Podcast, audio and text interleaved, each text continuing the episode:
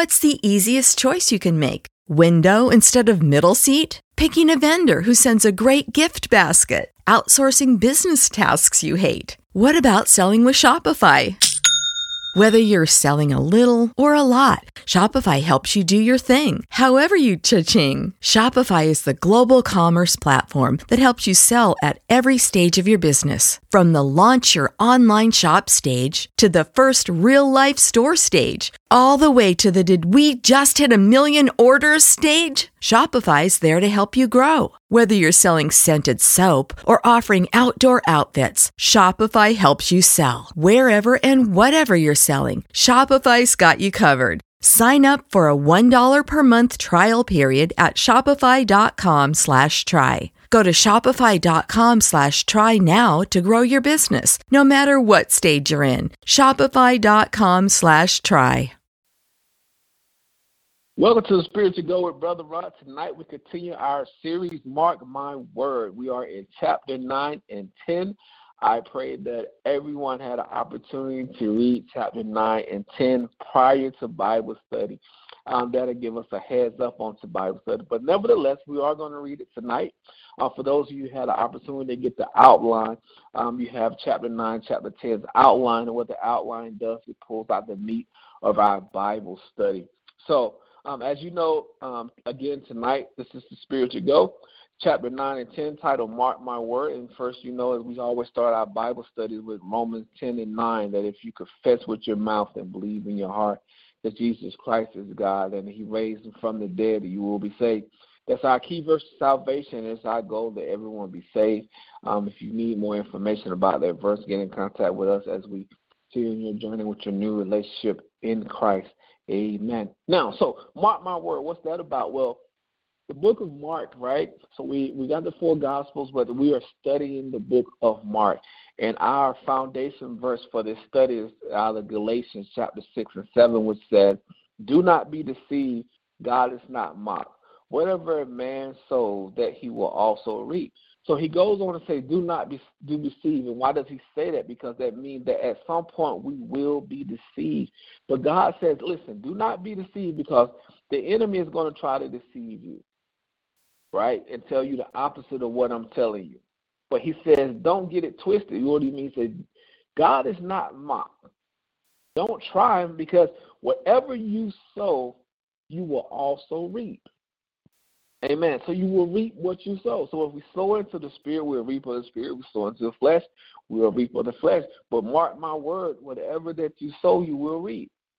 So we can do a self-examination ourselves and say, man, why am I reaping this? Why am I having this situation? Or why am I reaping this? Oh, this is great. Maybe if I check what I'm sowing, I'm just reaping what I'm sowing according to God's word. And God's word is not to be mocked or be deceived. But amen. So mark my words. Listen to this. So we go through mark my word, and we're seeing what Jesus is explaining to the disciples. Jesus is going through healing. He started his ministry. He's going out. He's teaching. Uh, he let them know that the kingdom of God is at hand. Um, repent, um, turn to Christ. You know, you need to be saved. Therefore, these are the things we should do. This is how we should walk in Christ. This is how we should serve. So all these things that we're learning and we're studying God's word, and we need to hold everything that we are learning and hearing according to God, marking God's word, that it will come to pass. So again, tonight we start in chapter nine. So what's big about chapter nine? Chapter nine, we're getting ready to get into a place. It's 16 chapters in this book. All right. So we are two starting our two books over halfway there. And so now tonight signifies where God will have his where Christ will have his last stop on his journey of ministry. So now he's on the way to Jerusalem, and these things are going to take place. Now we know prior to chapter nine, there was a lot of healing going on. Um, there was a lot of miracles that were performed, and there was messages, and there was uh, uh, meaning in all those miracles and all the things that were taught and performed. We know up until this point, uh, the Sadducees and the Pharisees are just trying to, to find fault in Christ, to try to get him on something, but they have yet, uh, even through all of their tests, um, had an opportunity to get him on anything. All right, so we open up chapter 9 with Jesus transfigured on the mountain. Um, verse 9 um, chapter 9, verse 1 says, And he said to them, Surely I say to you that there are some standing here who will not taste death till they see the kingdom of God pre- uh, present with power. Present with power. Verse 2. Now, after six days, Jesus took Peter, James, and John, led them up on a high mountain, apart by themselves, and he was transfigured before them. His clothes became shining, exceedingly white like snow, such a no longer of earth can whiten them, right? So there was nothing on earth that could make this white white as white was. Amen. So verse 4 says, And Elijah appeared to them with Moses, and they were talking with Jesus. So Elijah and Moses appeared to, Christ as he's transfigured on the mountain. And then Peter answered and said to Jesus, Rabbi, is it good for us to be here? And let us make three tabernacles, one for you, one for Moses, one for Elijah. Because he did not know what to say, for they were greatly afraid. And a, and a cloud came and overshadowed them. A voice came out of the cloud saying, This is my beloved son. Hear whom hear him. Suddenly when they had looked around, they saw no one anymore, but only Jesus with them. Verse 9 Now, as they came down from the mountain, he commanded them that they should tell no one the things they have seen till the Son of Man had risen from the dead. So kept so they kept the word to themselves, questioning what the rising from the dead meant. And they asked him, saying, Why do the scribes say Elijah must come first? Amen. So now we're in the part of the story where the disciples go with them. Actually, it's three of them. And they go and they are afraid because it, the transfiguration was so mighty and, and Elijah was there and Moses was there. If you look in your notes, I'm like, okay, about what? Like, what were they talking about? Like, wonder what that conversation was like. So those are the things we'll get the chance to ask once we get there. Like, you know, so what was happening? You know, hook us up with that info. But nevertheless, you know, some say that Elijah and Moses there. They represent the Old Testament saints.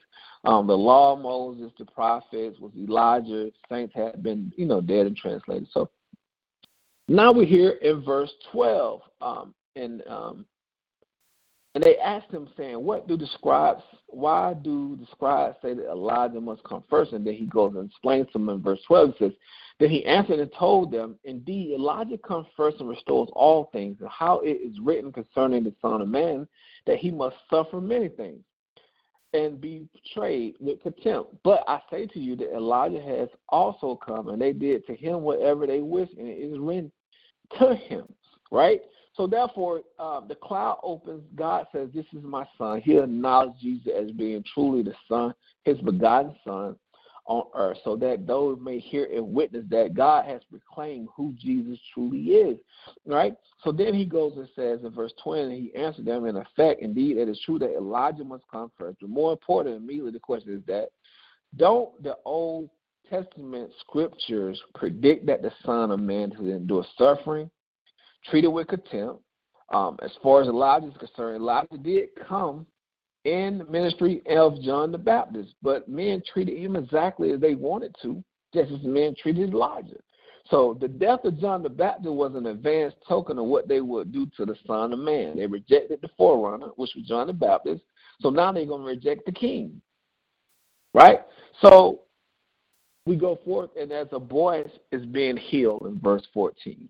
Right? So here's here's another miracle that's going to be performed. In verse 14 says, And when he came to the disciples, he saw a great multitude around them and scribes disputing with them. Immediately when they saw him, all the people were greatly amazed and running to him, greeted him, and asked the scribes, What are you discussing with them? Right? So the scribes are talking to the disciples, and Jesus goes to them and confronts them and say, Hey, what y'all talking to them about? Now, knowing that he knows, so when God asks a question, it ain't like he asking to to to figure out something that he don't know. Right? So that we know from learning. Verse 17 says, Then one of the crowd answered and said, Teacher, I brought you my son, who has a mute spirit. So it's a type of spirit that we're talking about here. So you bring the spirit to the spirit. What do you mean? Well, if this is Christ, which it is, Jesus, so we're talking God, Son, Holy Spirit, the Trinity. So the spirit is brought to the spirit. So he said, then one a mute spirit was brought, and verse 18 says, whenever it seized him, it threw him down. He foamed at the mouth, gnashing his teeth, and became rigid. So I spoke to your disciples that they should cast it out, but they couldn't do it. He said, Now, these are your disciples, they follow you, and the things that you do, they should be do, but you went here, so, you know, I went to them. You know what I mean? I'm like, okay, they got the power. Verse 19 said, He answered and said, Oh, faithless generation. so it's amazing how even though one person come to him, he's speaking to him as like I'm speaking to everyone. And it's amazing. Let's continue to read. He says in um, in red in your Bibles, verse 19. We're in chapter Mark chapter 9, um, verses 19 says, "O faithless generation, how long shall I be with you? How shall I bear with you? Bring him to me." Then they brought him to him, and when he saw him, immediately the spirit convulsed him, and he fell on the ground and, and wallowed and foamed at the mouth. Verse 21 says, So he asked his father, How long has he been have have this been happening to him? Not like Jesus didn't know, right? Stay with me.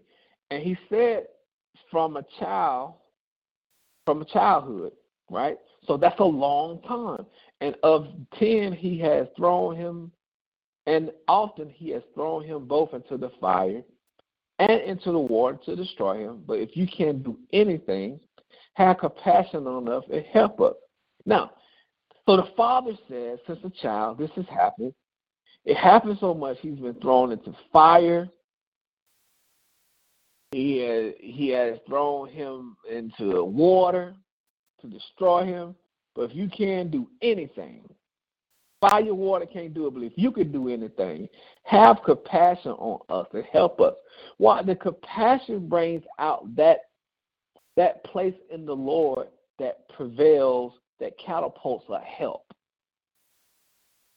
Why you say that, brother Rod? Because you will be amazed how many examples in the Bible, if you look back, where there was tears that were shed, where there was uh, uh, tears and pain and cries that were made, and, and it compelled God, His passion to move.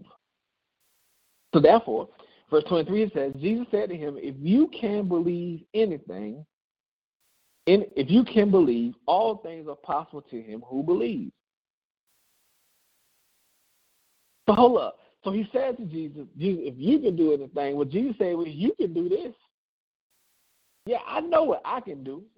That's why you're bringing them to me up until this point. You don't had me, I done done it, so people are talking, oh yeah, Jesus coming through, he can do it. But Jesus turns and say, listen, I know what I can do, but this is what I want you to do. He says, if you can believe, teach. I'm trying. so he's saying that same thing to us. We're like, Lord, if you can do, Lord, you know if you can do, Lord, if you can do. Lord, I can do anything and all things. That you know. But this is what I need you to do. What's that? If you can believe, all things are possible. To who? Him who believes. Not just one person who believes, but to he, him, her, anybody in Christ that believes, it can be possible. Now, it's in red in the Bible, so it's not just my words, it's the Lord saying it, so it should mean a lot to you. And it's what I love about when the Lord speaks. And Sister Chandra know, and those know who faithfully come through the Spiritual Go, this is one of our key words immediately. Verse 24 says, Immediately the father of the child cried out and said with tears, Lord, I would, I believe. It's a semicolon. Why?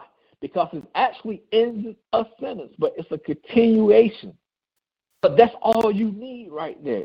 So that's what I'm coming telling us tonight. Whether you're applying for that job, whether you're applying for healing, whether you're applying for uh, a miraculous relationship to be restored, where you're applying for a breakthrough, all you have to do is say, Lord, I believe. So when you pray, don't just go into, I, you ain't got to say a whole lot. You can just simply say, Lord, I believe. Here's the key, and believe it. Why you say that, Brother Rod? Because the next thing he says is what? Help my unbelief. Hallelujah. Praise the Lord. Jesus, church, tabernacle, teach. Boy, I'm trying. Because here's the thing what I love about this verse, and I always tell a lot of my friends who know me personally, is that I think this is one of the most powerful verses in the Bible. That's why I'm staying here so long. It's because we all have that unbelief even when we believe. So it's just an honest statement. Say, Lord, I believe. I just need a little help, my unbelief. he said, Lord, you can do all things. Have compassion on us and help us. If you can do anything. He said, You know I can do anything. He said, Well, I'll tell you what, why I believe, can you help me with my unbelief? can you hook me up with a little double? Hear my son, truth. Help me with my unbelief. You know, two things at once. Amen. All he said was, I believe. Amen. So it's powerful, and the compassion of the Lord moved. Watch this. So in verse 25 it says, When Jesus saw that the people came running together, he rebuked the unclean spirit, saying to it, Deaf and dumb spirit. So this is a type of spirit. And he calls it out as what it is. I command you, right? So this is God speaking. So we hear Jesus being God, right? So now the Trinity is in place. We're talking about the God, the Son, and the Spirit. So he said, I command you to come out of him and enter him no more. And if it's in your Bible like it is in mine, it has an exclamation mark. He's saying with some force, he's saying with some command, right? So therefore, then the Spirit cried out, convulsing him greatly, and came out of him. And he became as one dead, so that many said, He is dead. But Jesus took him by the hand and lifted him up, and he arose. And when he had come into the house, his disciples asked him privately, Why could we not cast it out? So he said to them, This kind of this kind can come out nothing by nothing but prayer.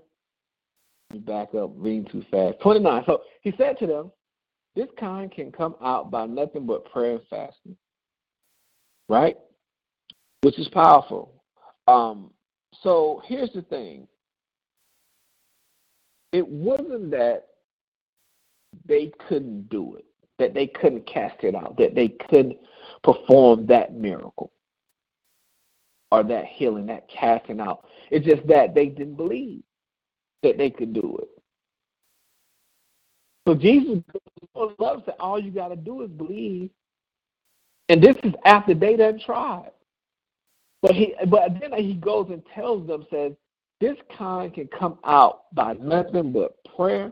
And sometimes we find ourselves in situations where, you know, these things that we are, are asking to be delivered take a little more than Lord, I believe. Believe. But it takes a little more. Even Jesus said, this kind so we're dealing with kinds, and we're dealing with types of struggles and strongholds, right? Lord, I believe you can deliver me from from um, incest morality or you know drugs or, but it takes a little more. So, what Brother Rod, what it takes? Sometimes it takes fasting, right? So it was that it wasn't that they couldn't do it; they didn't believe they could.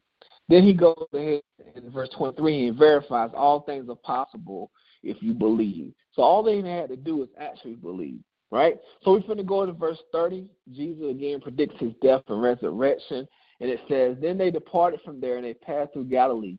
And he did not want anyone to know it, for he taught his disciples and said to them, The Son of Man is being, um, is being betrayed into the hands of man, and they will kill him. And after he is killed, he will rise on the third day. But they did not understand his saying and were afraid to ask him. Um, so our Lord visited Caesarea Philippi. He ended. Um, he passed through Galilee, a trip that will lead him to Jerusalem, which will end his uh, ministry of teaching um, on earth at this point. Right? He desired to for his public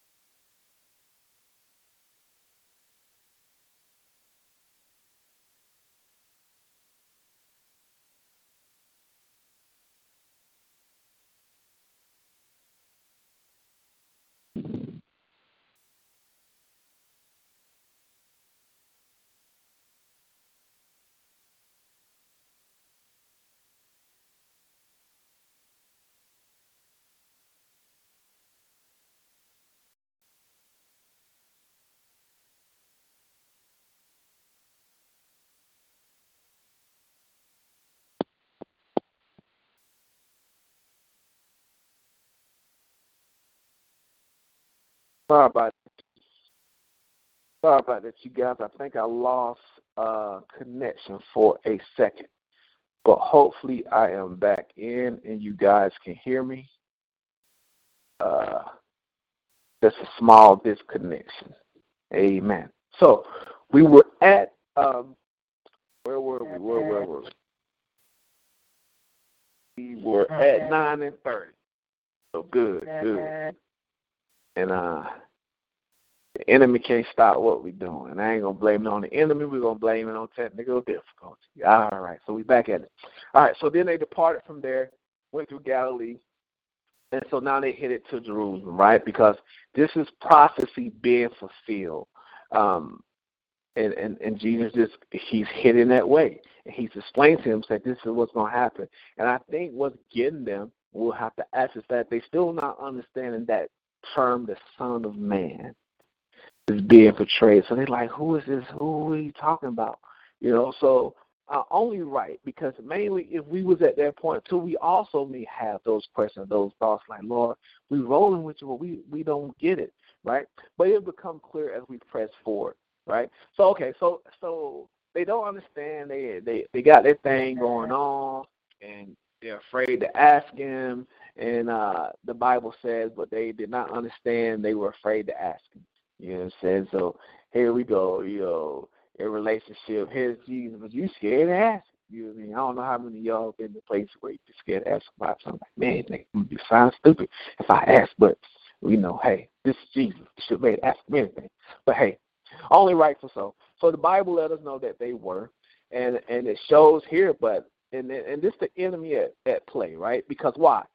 God does not give us a spirit of fear but a love, peace, and a sound mind. So God does not give us spirit. Here they are with God, they are with Jesus, and they are afraid. How so? You understand? Because the enemy is at play. Even when you with Jesus in your best time, the enemy is right there in play. You could be hallelujah, praise the Lord, Lord, I thank you. And you can just one second later be like curse word or, you know, uh, afraid or scared. You're like, dude, you were just doing so good, right?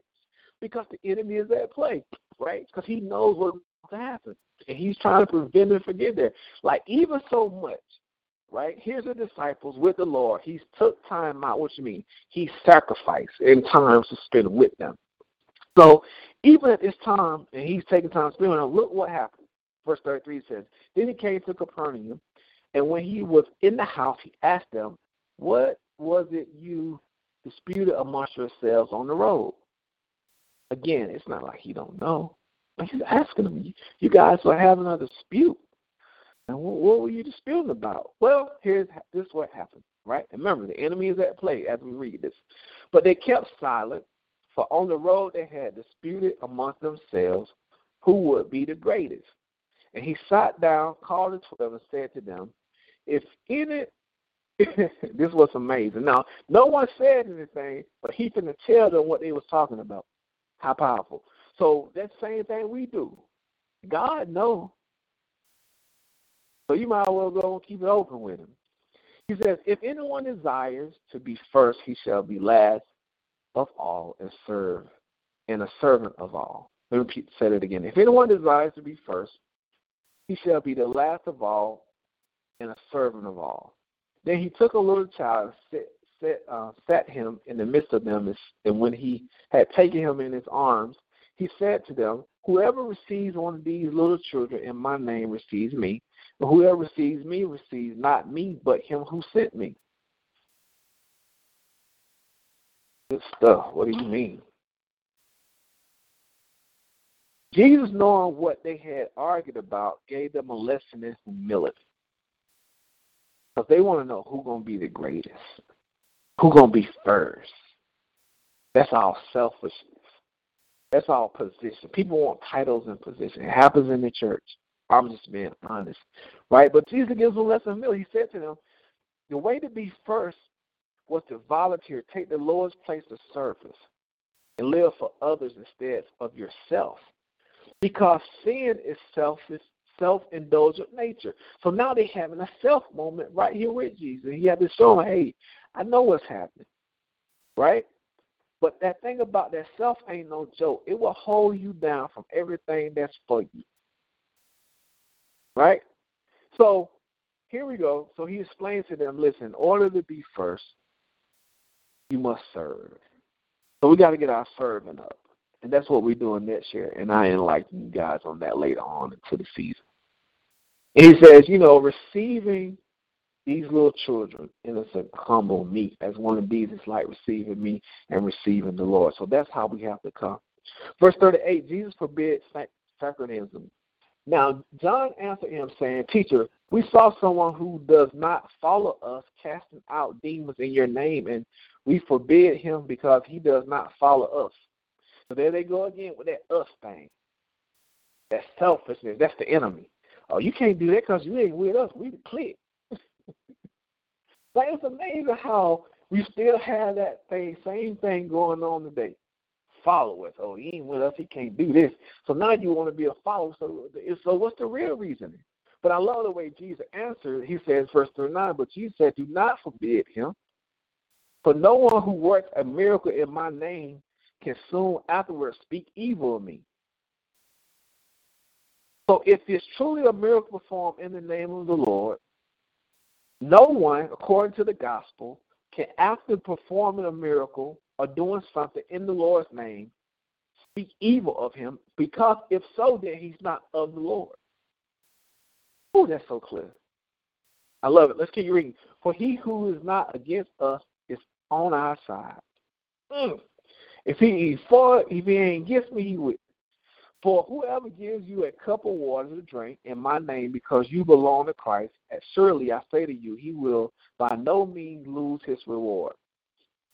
So, verse um, 42, Jesus warned against offense. He says, But whoever causes one of these little ones who believe in me to stumble, it would be better for him if a milestone was hung around his neck and he were thrown into the sea. If you hand, if your hand causes you to sin, cut it off. It is better for you to enter into life maimed rather than having two hands to go to hell into the fire that shall never be quenched. Wow. Where the worms do not die and the fire is not quenched, and if your foot causes you to sin, cut it off. It's better for you to enter life lame rather than having two feet to be cast into hell into the fire that shall never quench, where their worms do not die and their fire is not quenched. And if your eyes cause you to sin, pluck it out. It is better for you to enter the kingdom of God with one eye rather than having two eyes to be cast into hell fire where the worm does not die and the fire does not quench. He says, listen, sin, self-indulgent nature. If one of your body parts will cause you to sin, it will be better you not have it than to go to hell's bad place. He said, matter of fact, the fire don't even go out. It never quenches. He said, and the worms, they never die. He's like, that ain't what you want. he said, I'm trying to tell you how bad it is. You would rather have this. You would rather have no feet, no hands, no eyes. Right? Here's the thing the man wasn't teaching false doctrine, living in sin. He simply did not join up with the disciples, and that was okay. Uh, the hand might suggest our deeds, the foot our walk, and our eyes the thing we crave. These are potential danger spots unless they are dealt with severely. They cannot lead to eternal, uh, eternal ruin. And all he said was it will be better to sacrifice the use of the organs than to be dragged down to hell by their abuse. Amen. So last thing, verse 49 of chapter 9 says, For everyone who everyone will be seasoned with fire, and every sacrifice will be seasoned with salt. Salt is good, but if the salt loses its flavor, how will you season it? Have salt in yourselves and have peace with one another. Amen. That is pretty straightforward, right? We are to be seasoned with salt. For everyone will be seasoned with fire. That means to be tried. And every sacrifice will be seasoned with salt to have flavor. Amen. For the trials, the sacrifices, and the seasoning. Right? So chapter 10. Chapter 10 starts um, entitled Marriage and Divorce. right? You said, wow, marriage and divorce in the Bible. Yes, it is. And uh, we had this discussion earlier today. And um, I, am just giving us a pre uh, open is that uh, Matthew, Luke, and John give more detail explaining marriage and divorce. Um, Mark, not so much, but he gives us enough to address what's about to happen. Um, because an issue arose where in the region they was asking him um, about marriage and divorce. And the Pharisees are still trying to get him on the law. But Jesus had just cleared us from the law. Right? He said, Now that I'm here, you are clear from the law. You no longer have to live under the law. But since you guys hold the law so dwelling um, to heart, let's talk about it. And let me school you on what you're supposed to be a specialist in. So now we're talking marriage and divorce to start chapter 10. Verse 10 says, Then he rose, and from there he came to the region of Judea by the other side of the Jordan, and multitudes gathered to him again, and as he was accustomed, he taught them again, um, because he was accustomed to teaching. It was in his heart. He's a teacher, right? Amen. So therefore, he says in verse 2, the Pharisees came and asked him, Is it lawful for a man to divorce his wife? And the Bible let us know that they were testing him.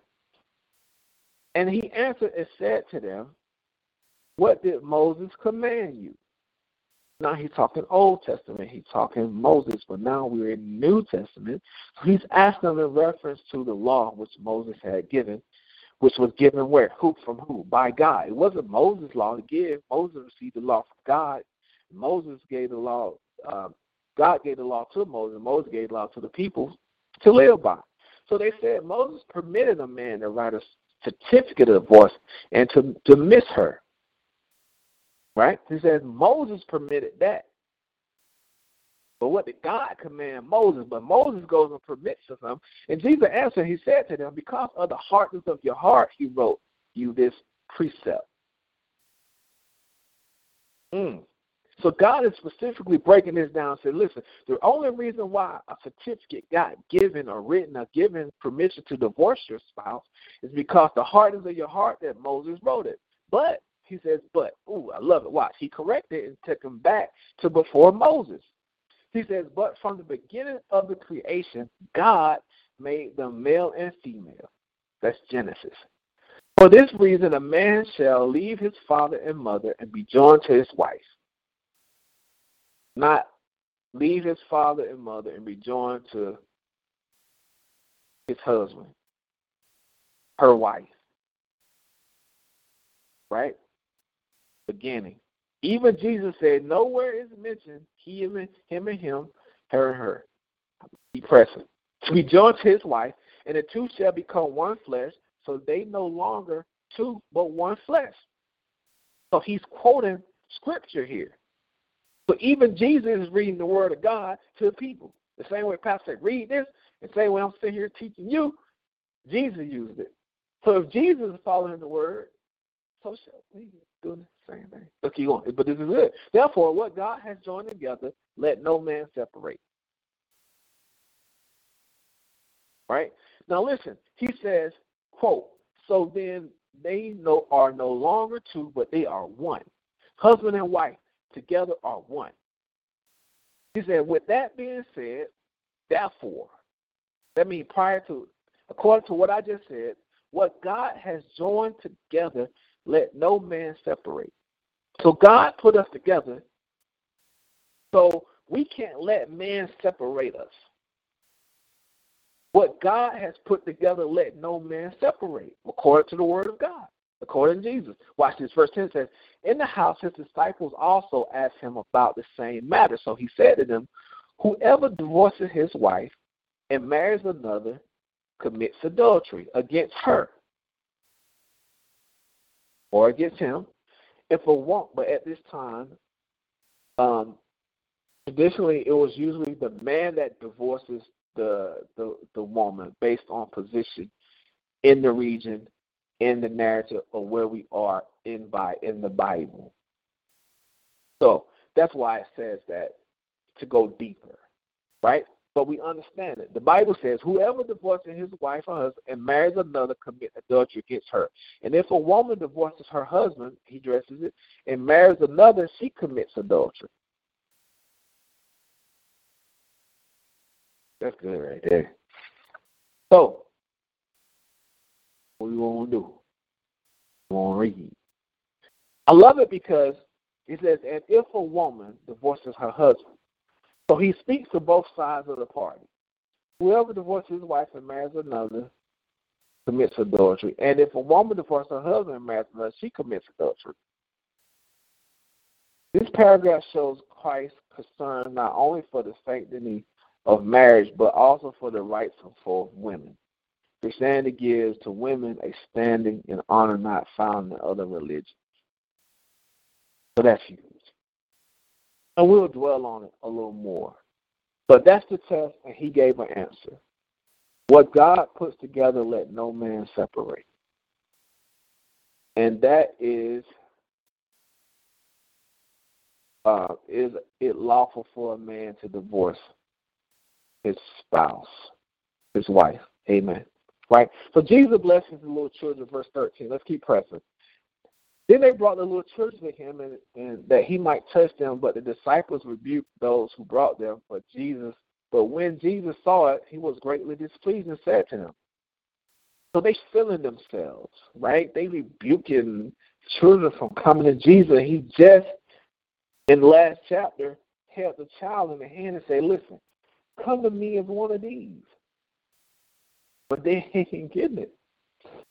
So it's like, okay, I'm gonna give you the I'm gonna give you the answer. Now here comes the test, and when when the test comes, you fail.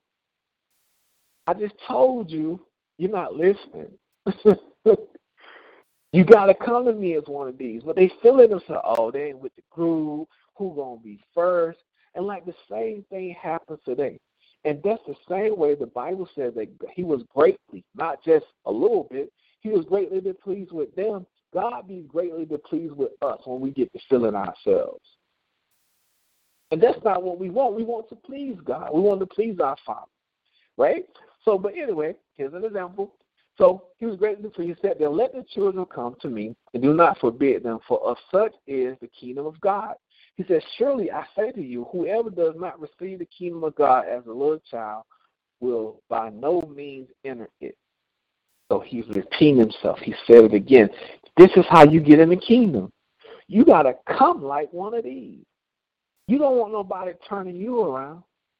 And he took them up in his arms and laid his hands on them. He blessed them. So those who go to Christ, goes to the Lord, will be blessed. We go if we come as one of these. And if even if we don't, we got to put our selfish, um, ourself at the door, that we may ever meet open, and pure as children are young. Amen. And they'll grow up and they get to talking back and come to food and stuff like that. But let's keep pressing. Jesus canceled the rich ruler, and I love this. This is awesome. Right, verse 14. So now he's he's addressing matter of society. He's addressing divorce, right? So it's not just heal, heal, heal. Now it's like, okay, what about this? Okay, well, what about the rich? You know, uh, so he say, listen, you want to enter the kingdom, you got to come like a child. But now he's going to talk about a rich young ruler. Can rich use money to get in? Well, let's see what he says. It says verse 17. Now, as he was going out on the road, one came running, knelt before him, and asked him, Good teacher, right? He's been teaching. What can I do that I may enter, inherit eternal life? So Jesus said to him, Why do you call me good? No one is good but God. That is, uh, that is um, God. You know the commandments. Do not commit adultery. Do not murder. Do not steal. Do not bear false witness. Do not um, defraud. Honor your father and your mother. So again, Jesus quotes scripture, right? He's quoting the commandments, the the, uh, the law. And he answered and said to him, Teacher, all these things I have kept for my youth. Then Jesus said, looking at him, um, and then Jesus, looking at him, loved him and said to him, Now, this is what I love. He said, Jesus looking at him, loved him. Right? Love comes from the heart. So Jesus, Jesus, now you done all that. Wow. That is perfect.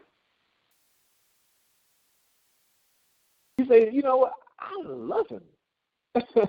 and he said to him, One thing you lack. But no one's perfect but Christ. But the dude was right there. He said, Man, that is perfect. But me being God, me being Jesus, you acknowledge that I'm good. So therefore, that's a declaration that I am God because I'm asking you who is good. So Jesus goes and peeks in and give him a little share. He says, Listen, it's one thing you lacking, though. Hey, man, how do you know this? He said, Go your way, sell whatever you have, and give to the poor, and you will have treasure in heaven. Come, take up the cross, and follow me. But he, but he was sad at the word and went away sorrowful, for he had great possessions. Wow. But he really loved his neighbor as himself, and so let him prove it by selling all his property and giving the money to the poor. But that was one of the greatest commandments love thy neighbor as thyself. He's like, oh man, these are five commandments in effect. You should love your neighbor as yourself. The man professed that he had kept them from the youth, but he really loved his neighbor as himself. If so, he would sell everything, give it away. But see, the Lord knows. He missed the opportunity. And it didn't say Jesus went after him. He went, but he loved him, man. He said, I love him.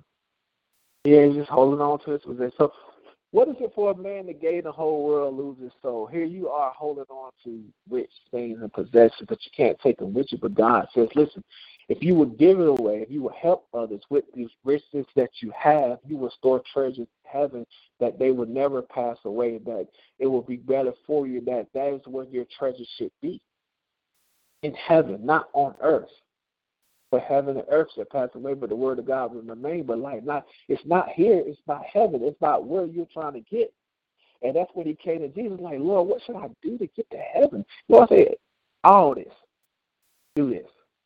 Wow, but we miss it because we get caught up in earthly things. Amen. So verse 23 says, with God, all things are possible. Watch this.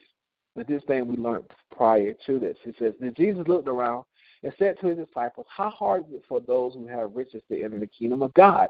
And the disciples were astonished at his words, but Jesus answered again and said to their children, How hard is it for those who trust in riches to enter the kingdom of God?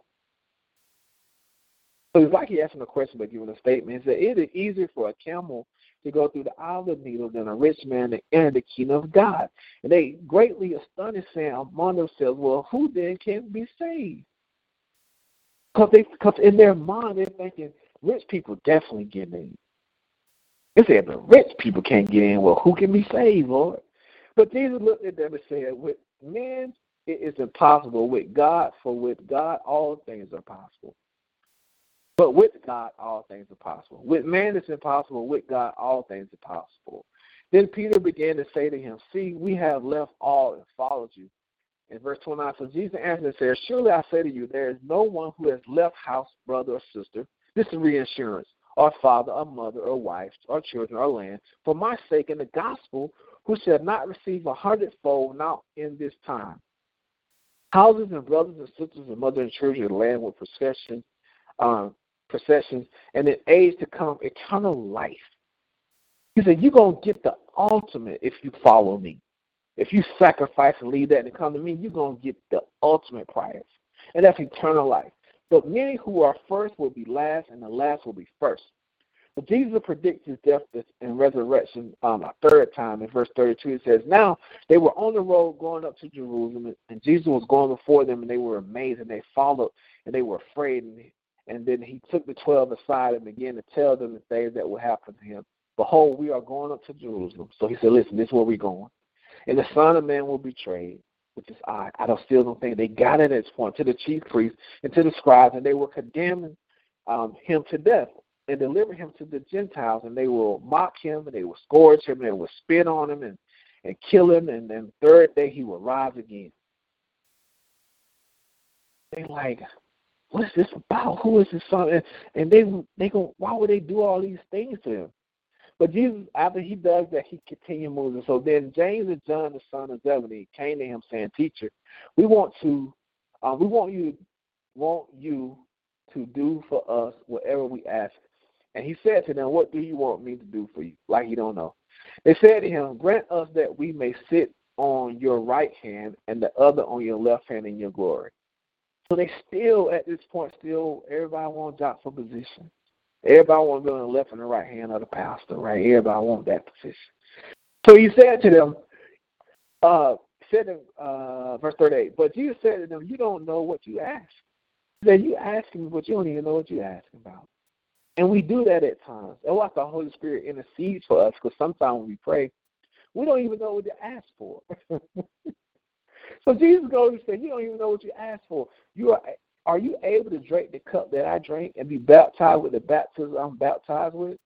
But they didn't understand that, right? They said to him, We are able so. Jesus said to them, You will indeed drink the cup that I drink with the baptism I'm baptized with, and you will be baptized. But to sit on my right hand and on my left is not mine to give, but is for those whom is prepared. He said, Listen, I ain't even empowered to give that position. That position belongs to my Father. But this cup that I drink, this persecution, right? This slaying, this beating, this chastisement, oh, it's coming because you following me. And we as saints, we go through it. I was like, oh yeah, it's gonna come. You're gonna drink this cup, and this baptism that you're gonna take to say that I am truly a follower of Christ. Oh, you can do that, but this positioning, this right, he said it ain't mine to give. It don't belong to me. And when the ten heard, they began to be greatly displeased. So now they mad. Right? With James and John, so they just pleased with them. But Jesus called them to himself and said to them, so he called them, he said, Listen, y'all come in there. You know that those who are considered rulers over the Gentiles lord it over them, and the great one exercise authority over them. Yet it shall not be so among you. But whoever desires to become great among you shall be your servant. And whoever you desire to be first shall be slave of all. So even the Son of Man did not come to uh, come to be served, but to serve, to give his life as ransom for many. so Jesus said, Even I, and you look to me as Lord. He said, Even I come to serve to the Father. So I'm going to be the meekness of the meek and the lords of the lords. He said, If those who are considered rulers over Gentiles, lords over them, but the great ones exercise, and their great ones exercise authority over them. It shall not be amongst you, though. To become great, you got to serve. He said, You want this position? You want to be great? Well, you got to be served. He said, Even I. I'm going to ascend and I'm going to sit at the right hand of Father, Father. That we know, right? Being scholars ourselves. But in order for Jesus to get to that position, he himself had to serve. He said, Brother Rod, what do you mean? Ever since he been moving, he been serving. That's all we've been talking about. He's been going through healing. He's been going through uh, uh, feeding, right? He's been serving. so therefore, he's saying, listen, I'm showing you what I'm telling you. And that's what I love about Jesus, and that's what I love about this gospel. Give us uh, two more minutes. Here we go. So Jesus healed blind Bartimaeus. Now, verse 46 says, They came to Jericho as he went out of Jericho with his disciples and a great multitude. Blind Bartimaeus, the son of Timaeus, sat by the road begging. And I love that word begging because begging means they were persistent. And when he heard that it was Jesus of Nazareth, he began to cry and said, Jesus, son of David, have mercy on me. Listen, so Christ is telling the disciples, the Son of Man, the Son of Man was this, the Son of Man. So therefore, Barnabas is, is given more insight by God to say, listen, not only is this Jesus the Son of Man, this is Jesus the Son of David from the lineage. He says, as a matter of fact, have mercy on me. Verse 48, because he's begging, he says, then many warned him to be quiet, but he cried out even the more. Right? So the Bible says he got even louder. So he's like, nah, I'm going to cry even louder, and I'm going to say it loud again. The Son of David, have mercy on me. So now up until this point, Jesus has been called the Son of Man, but now he's been called the Son of David. He's like, wow, this is my Father working. So Jesus stood still and he commanded. There he goes again, giving commands, right? For he's God. Him to be called. Then they called the blind man, saying to him, Be of good cheer, rise. He is calling you. And throwing aside his garment, he rose and came to Jesus. Verse 51 says, So Jesus answered and said to him, What do you want me to do for you? Send the blind man to him, to, to him, Rabboni, that I may receive my sight. Then Jesus said to him, Go your way, your faith has made you well. And immediately he received his sight and followed Jesus on the road. But I love the way that Jesus said, What do you want me to do for you? And he's specific about it. He says, Lord, I want to receive my sight. And immediately, that's our word, right? Jesus said to him, Go your way, your faith has made you well. And immediately he received his, his sight and followed Jesus on the road. So therefore, once Jesus um, does that thing that we want him to do for us, prior to that, but definitely for sure we should follow um, and be uh, grat- gratification and appreciate of that what He has done for us. Let's pray. Dear Heavenly Father, Father God, we thank you for this word tonight, Father God. We thank you for allowing us to follow you, to seek your word, to gain your knowledge and your wisdom of the things that we are needing, Father God, to have those things completed in our lives. And as we press forward, Father God, we pray that you make us doers and not only hearers of your word, Father God, and Lord, that we become servants, Father God, as you are a servant, Father God, that one day our name will be esteemed and being great in your eyes and in your words. So, Father God, we go from this place and not your sight. We pray that anything that we commit this week are done uh, sinfully in our heart, Father, to be forgiven, that we be washed clean as snow and renewed. So, Father God, we thank you and we love you in all that we do. It's in your Son, Jesus' name we pray. Amen. Join us today during the Jeep Celebration event. Right now, get 20% below MSRP for an average of 15178 under MSRP on the purchase of a 2023 Jeep Grand Cherokee Overland 4xE or Summit 4xE. Not compatible with lease offers or with any other consumer incentive offers. 15,178 average based on 20% below average MSRP from all 2023 Grand Cherokee Overland 4xE and Summit 4xE models in dealer stock. Residency restrictions apply. Take retail delivery from dealer stock by 4 1. Jeep is a registered trademark.